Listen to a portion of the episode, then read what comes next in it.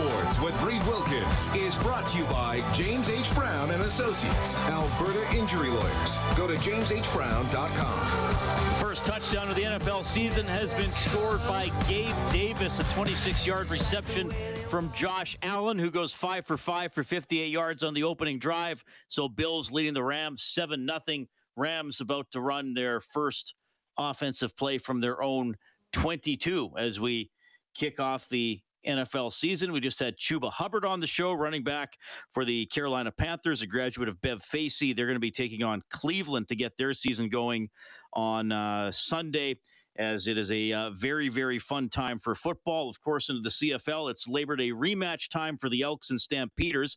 The game on 6:30 CHED Saturday at 4:30 for the countdown to kickoff, and then the game will start at six. The Elks looking to snap a 13 game home field losing streak and uh, beat the Stamps for the first time in four tries this season. To discuss that and more, I am pleased to welcome back to Inside Sports offensive lineman, the center for your Edmonton Elks. It is Mark Korte checking in. Mark, you're on with Reed. How are you doing? Hi, Reed. I'm good. Thanks for having me. Yeah, thanks for hopping on the show. Uh, I don't know if I'm getting you away from some family time or for or perhaps uh, making you multitask while the Rams and the Bills are on? Do you, like, do you go home and watch football after playing football all day, or what's the deal? Yeah, I think there's, you know, there's sometimes it's, uh, you know, it's good to get a bit of an escape from the game, but you know, more often than not, for me, it's it's fun to be a fan and you know catch an NFL game like tonight for sure. Okay, now do you focus on the offensive lineman, or do you just sort of clear your head of what your day job is and, and just watch? Do you, do you track your fantasy team, perhaps? I, I don't know.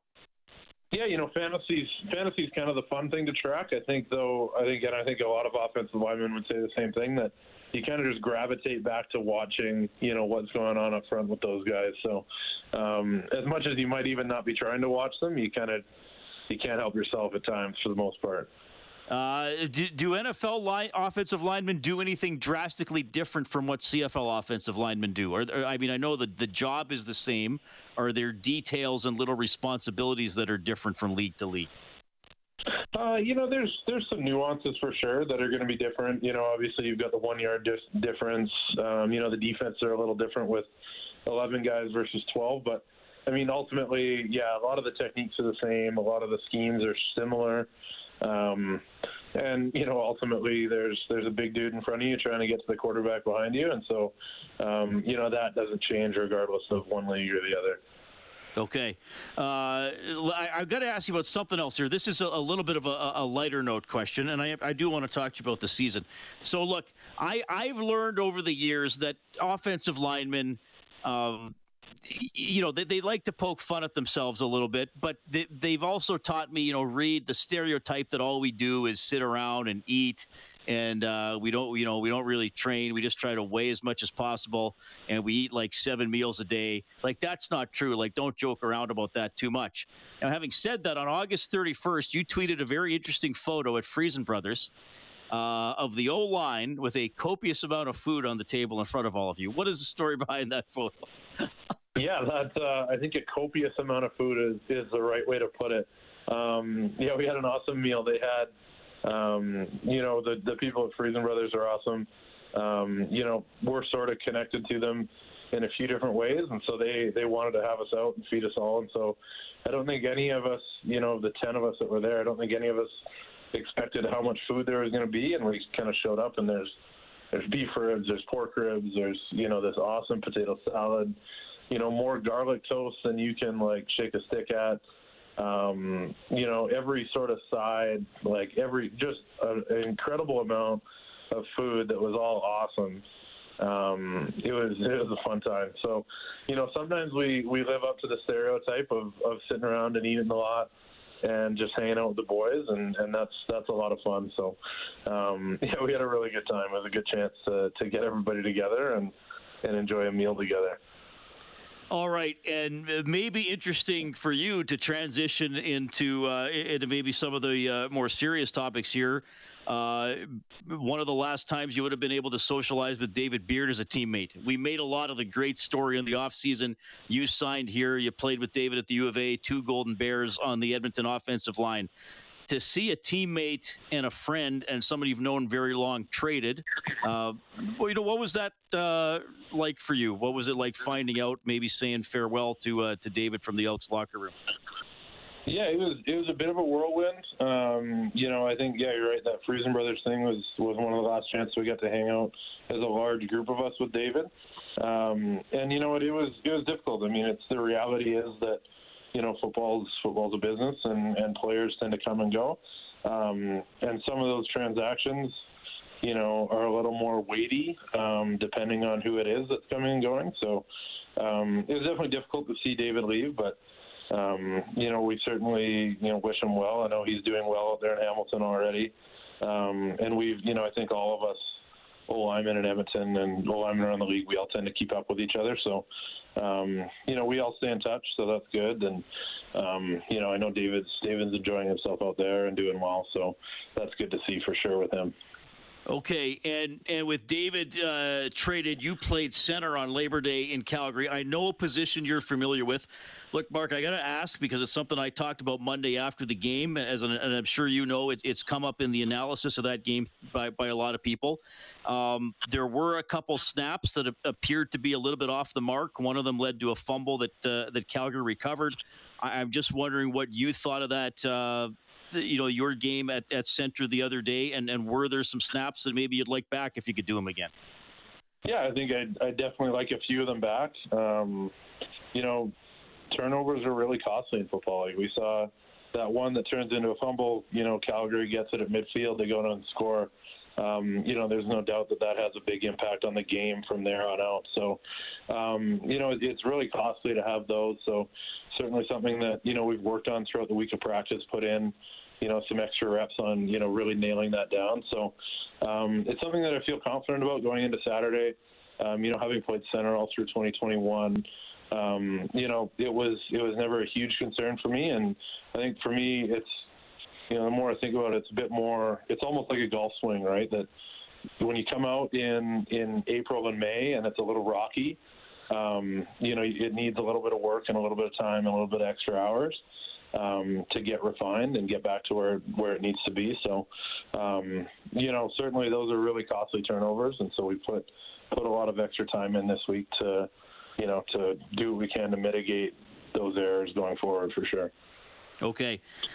Well, and, you know, I guess we've been talking a lot about just some errors and fine details for the Elks this season. Um, you know, I've given this stat all week here on the show. Uh, you lost by 10 to Saskatchewan and 11 to Saskatchewan. You led in the fourth quarter in both those games. Uh, you've played Calgary three times. Once wasn't great, obviously, but one game you lost by seven, another game you lost by eight. Uh, you lost by seven to Ottawa. You had a really poor second quarter. And uh, you lost by 14 to Winnipeg, and you had the ball almost the entire first three quarters of the game and just uh, couldn't get a touchdown. And, you know, Monday against Calgary, a couple penalties uh, killed some plays. You gave up a long kick return. Um, I, I know the, the record doesn't look great. How how close are you guys?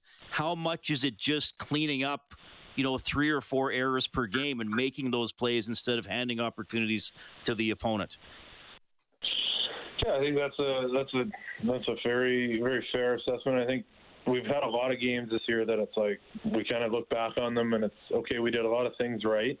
Um, you know, like we talked about the Winnipeg game, we're way up in time possession. Even this last week in Calgary, I think we were like 35 minutes time of possession um, out of 60 the game that we played earlier in the season in Calgary, I thought we really had a chance to win. Um, you know, going down the stretch. So that's really the big thing for us right now, and we've talked about as a team is is having that wire to wire complete game where we don't have you know a bit of a blow up of a drive or two. Um, you know, like example last week, the third quarter was rocky. Um, things like that that you know kind of blow things up, and and sometimes you sort of lose control for a minute. So um, being able to put that four quarters together, I mean, that's what you look at the good teams that win consistently and win all the time, is they can put that put that together all the way through, um, and not have those crucial four or five plays that um, you know can kind of tear things down a little bit. Yeah. Mark Korte, offensive lineman for your Edmonton Elks, joining us tonight on Inside Sports. We get you ready for the Labor Day rematch on Saturday. Um, I, I want to take you there uh, you being an Edmonton area product, you know all about Labor Day, you know all about the rivalry, you know all about the Battle of Alberta. Now that you're getting to be in it, uh, what what is this week like? Uh, and, and, I'll kind of ask that from the angle of playing Calgary back to back and the uh, notorious short turnaround from Monday to Saturday. Yeah, it's been it's been interesting. It's been um, you know obviously like playing you know my first couple years in the CFL playing in Ottawa, there's not as big of a Labor Day rivalry. So coming into it for my first year this year has been really cool, especially to do it, you know, playing for Edmonton. Um, you know, being a person that's from Edmonton and growing up a fan of the Labor Day Classic and the rematch um, has been has been really surreal. Um, you know, especially you know being on the field last week in Calgary, and then it'll be the same this week. You know, being a part of the game itself, and then you know the short turnaround really does does kind of it's it's a week like no other where you're playing the same team again. Um, so a lot of your a lot of things that you know you scouted for the week before they're the same things that um, you're scouting for again. But you've got a whole other game to, to review and and add that into your reports, and then um, you obviously got the you know recovery slash fatigue piece of you know, playing a game on Monday and then having to turn around and get back out there on Saturday um, has been huge. I think we've done a good job managing it in practice this week, um, spending a lot more time on the mental side of things, a little bit more meeting time, um, you know, getting ourselves physically, you know, full tank of gas for six o'clock on Friday night or Saturday night, sorry, um, and getting things ready to go there. So it's certainly a, a unique, I guess, two week stretch here in the CFL schedule that um, you know, going through it for my first time has been very cool. And, you know, it's a it's a series of games like no other for sure. So I'm really looking forward to Saturday, um, getting out there again against Calgary. I just want to ask you about a relatively new teammate, and actually a, a, listener named Brian called in before we went to news at 6:30, and and uh, brought him up and was pretty excited about seeing more of him. I, I know you're probably just getting to know him. Uh, running back Kevin Brown, some good runs, some good pass receptions the other night. Uh, how's this guy fitting into the offense? And it, it seems like he, he, he can be a pretty speedy guy who's hard to bring down.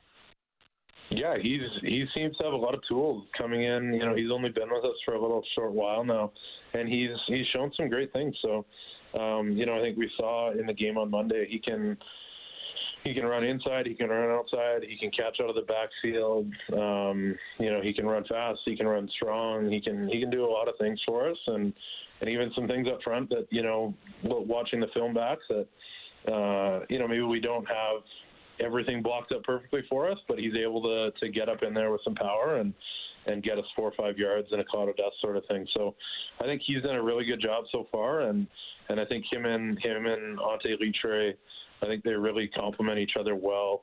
Um, having two backs that can run the ball hard, you know, and, and really do a lot of different things in our offense. So I think uh, I hope Kevin has has more of a role, even more so going forward in our offense. He seems to be a really good player, so um, looking forward to seeing more of him out there.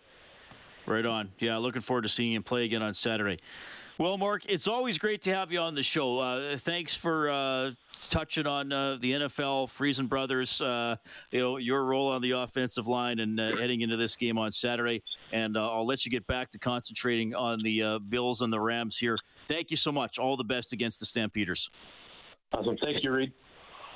That is Mark Korte checking in, the starting center on the offensive line for your uh, Edmonton Elks. And I asked him about the, uh, you know, a couple of snaps that were off the mark on uh, Monday, and he says, "Yeah, not good enough. Uh, have to make sure I put in some extra reps at practice this week so that doesn't happen again. You can't lose those plays, and uh, you can't have them resulting in turnovers, which one of them did. Good to have Mark on the show, and uh, yeah, Kevin Brown. I agree. Very exciting.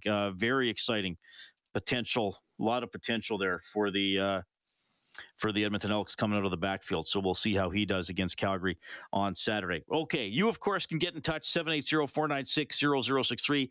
Blake Dermott is going to chime in between 7 and 730, and we'll have continuing coverage of the passing of Queen Elizabeth II uh, when we transition into a little more conversation after the eight o'clock news. We'll also have a sports related angle between 7:30 and 8. Cassie campbell Pascall one of the all-time greats in Canadian women's hockey, met the Queen about 20 years ago, so she's going to be on in uh, about 45 minutes or so. We will call a quick timeout. It's Inside Sports on CHED.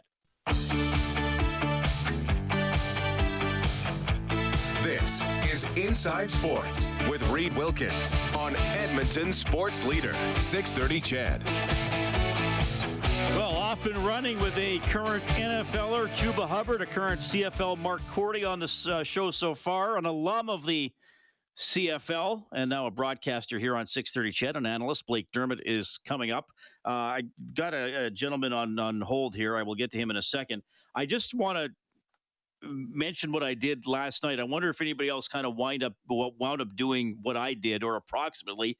So it was, I don't know, 15 to midnight, 10 to midnight. I mean, with I'm with my hours, I'm usually going to bed between midnight and one, working more towards into the evening, especially once the Oilers get playing games. So I thought oh, I'll flip on the TV for a few minutes, see what's on, wind down a little bit.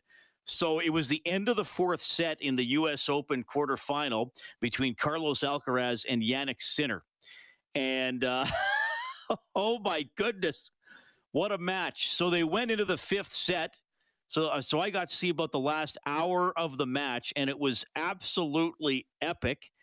Now you got to remember, this is being played in New York. So I started watching just before midnight Mountain Time. So yes, they were playing into the wee hours of the morning.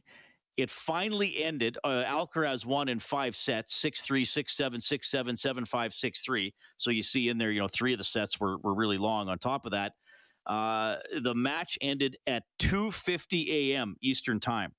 That is the latest match ever in the history of the U.S. Open. 10 to 3 in the morning.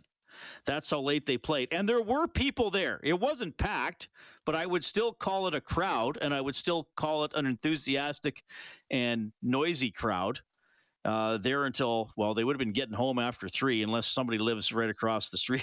I guess there's probably people who live close to the stadium there, uh, but nonetheless, uh, two fifty a.m. Now, in terms of time on the court, second longest match in the history of the U.S. Open. It lasted five hours and fifteen minutes. That's right, they played for five hours and fifteen minutes. The longest match ever, you go back to 1992. Stefan Edberg and Michael Chang played for five hours and 26 minutes. It started earlier, so it didn't uh, quite go that late. Uh, man, it, it, it was incredible. I, I, I love watching tennis. Momentum swings, great athleticism great shots, and uh, it, yeah, it's such a back and forth game. Not just literally in terms of hitting the ball back and forth over the net. I, I just love the the momentum swings, the big shots. You think one player is in control, the other guy or gal comes back, and and uh, that was certainly a battle last night. So it ended at 2:50 a.m. Eastern time. Took five hours and uh, 15 minutes. We'll see what Alcaraz has here going into the semifinal. All right, we'll go to the CertainTeed hotline, 780-496-0063. We have Tony checking in tonight. Tony, this is a nice surprise. What's up? I have, a, I have a couple quick questions for you. One about the Oilers and one about the Elks. I'll try my number best. One is, number one was I was reading something about an hour ago. I want to know a situation on Kane's grievance hearing, if you know anything about it. And I, I want to know what's stopping. And I'm probably one of the only fans that maybe can will say this. I want to know what's stopping us from from firing Chris Jones from as our coach. Well, well, well, okay. Let me ask you this: Why would you fire Chris Jones after 12 games? Um, well, last season we didn't do exactly the greatest, and he was brought in to bring winning back into the city of Edmonton and we're uh, currently on a what 13 game losing streak at home, and we literally just lost, and we literally lost to the Ottawa Red Blacks. Like I don't know if that's hard. I don't know if that's rough. Um, that's hard to say against a guy who just came in, but we brought him in to help bring the winning culture back, and all we've done pretty much is lose this season. Well, let me ask you this, Tony. Did at any point did you hear Chris Jones or Geroy Simon or people like me or Dave or Morley say that the Elks were going to be really good this season? I uh, don't think so. No. But were you guys expecting them to be this bad, though? Uh, I thought the most. I, I, thought they'd probably win six or seven games. Quite frankly. Oh, okay. They might, I, they, they might. They might not get there. I did not think they would make the playoffs. Oh, okay. No, I was just. I, have just been I've just been thinking about that, but no, I just want to know no, if you know anything about the Kane grievance hearing. I don't. Uh, it hasn't been decided yet. And as for, yeah, as for, I, I understand the frustration. I mean, look, I'm also an Elk seasons ticket holder. Uh, it's frustrating for all the home losses. It's frustrating the way they've lost some of these games because they, they have, you know, they have played well sometimes, but they've still lost. Uh, Chris Jones is here for the long haul. Now, the long haul is four years in terms of his contract. Um, there are comparisons made to when to when he went to Saskatchewan, and they were really poor his first year there, and then they got better. Uh, I think the Elks were starting from the bottom. They might not wind up with a much better record than last year. That's fair. I, I get that frustration but I don't think there's any thought to, to firing Chris Jones while he's still in uh, year one of this tenure with the Elks. Tony, I know we'll be talking a lot during the hockey season. Blake Dermott is coming up next.